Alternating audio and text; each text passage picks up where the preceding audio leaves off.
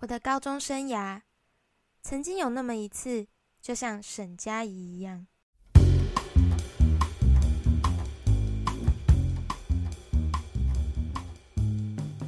大家好，欢迎收听可以听十五次。不知道你们是带着什么样的心情点进这一集的，但希望我讲完整个故事后，不要退追我。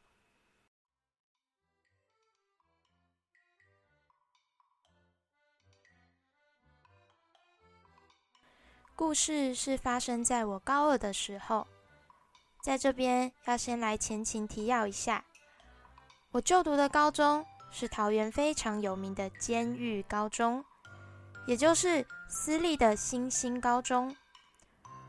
之所以会被称作为监狱，是因为我们学校是出了名的严格，像是不能带手机、有法镜、鞋镜，还要唱军歌升旗。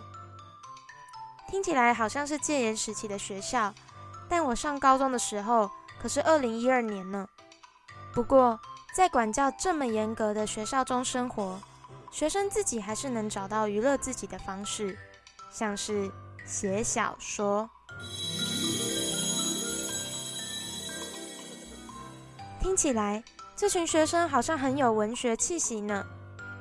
我们自己那时候也这样觉得，只是老师并不这样想。那么，写小说到底跟沈佳宜有什么关系呢？且让我娓娓道来。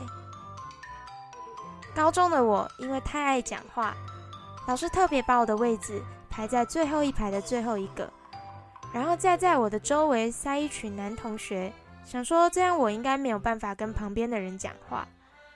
不过事实是，话不止没有少讲，我们这群高中生还当起了大文豪。没记错的话，当时应该是同学 H 开始的。他开始在活页纸上写下故事，然后像传纸条一样传给我们这些坐在附近的同学，一起把故事接龙下去。故事的内容是一位英勇骑士冒险打怪的故事，是架空历史的小说。但是，一部好的文学作品，总要能反映现实，进行社会倡议。所以当时我们也把在学校发生的各种点滴写成故事的情节，而另一位同学 Y 就把当时的真实发生过的两件事都写了进去。第一件是取材同学 K 的真实经历。某天，他去导师们的办公室放东西，在准备要离开时，因为门不太好关，所以他稍微用力了一点。弄出点声响，才把门关上。没想到，仅仅只是简单的关门动作，却被隔壁班以严肃著名的班导师形容成：“这位同学品性不好，进来办公室不止没跟老师们打招呼，最后甚至还甩门出去，应该要记他警告一只。”这位老师向我们的班导告状后，想当然尔，我们班导大发雷霆。一直要同学 K 去道歉，但 K 和我们大家都很不爽，他只是关门比较大声而已。后来同学 Y 就把这段故事写进小说，说这名不屈不挠的骑士半路遇到一位不讲道理、扣楼的老公公，然后骑士就把他打爆了。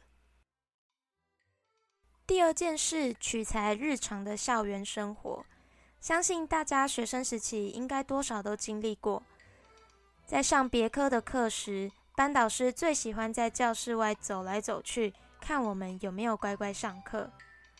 所以同学 Y 也把这段故事写进小说，说另一位扣楼的老太太一直在那徘徊徘徊的怎样怎样的。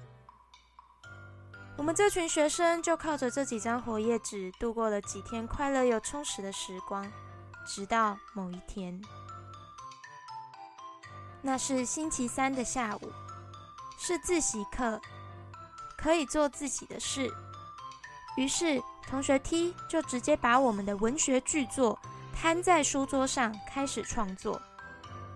结果，好巧不巧，我们的班导师，也就是故事中那位扣楼的老太太，刚好走了过来，好奇我们到底在写什么东西。说迟时那时快，同学梯还来不及收起来，老师就拿起来看了。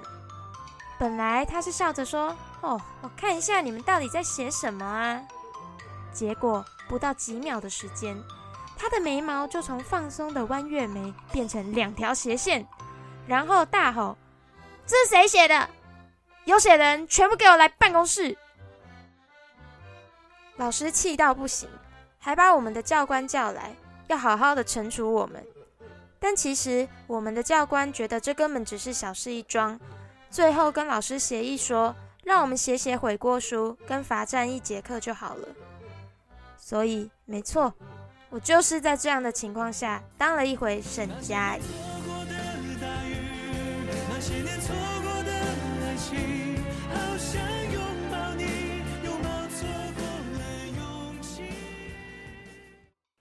我和一群男生站在教官室外面罚站，而且那时刚好是全校的打扫时间，很多同学经过，真的是又丢脸又好笑。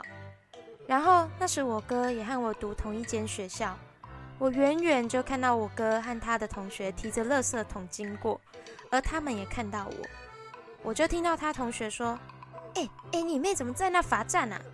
然后我哥。对，哎，我妹在罚站呢。哎，大家看，我妹在罚站，那根本是我的社死现场。总之，故事就是这样。因为那些年我们一起追的女孩中，沈佳宜也是和一群男生罚站，所以我们就自嘲说自己也是在拍电影。然后我是女主角，只是这故事中完全没有爱情成分而已。虽然没有爱情故事。但该有的同学之间的情谊相挺，我们可是样样都不少。大家记得吗？写下扣楼的老公公、老太太情节的，其实只有同学 Y。当时的同学 Y 是我们学校纠察队的队长，是老师们眼中的好学生、好榜样。星期三的自习课，他都会待在纠察队，而不是在教室。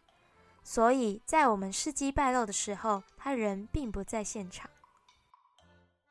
当老师要我们交代清楚到底有谁参与这件事情时，我们所有人一致同意，一定要保住同学 Y，不能把他牵扯进来，以免他的队长之位不保。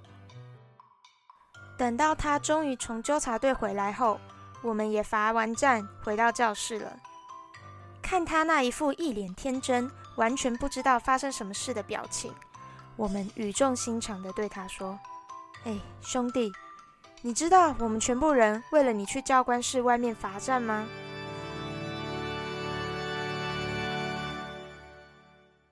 啊，我想这就是青春的样子吧。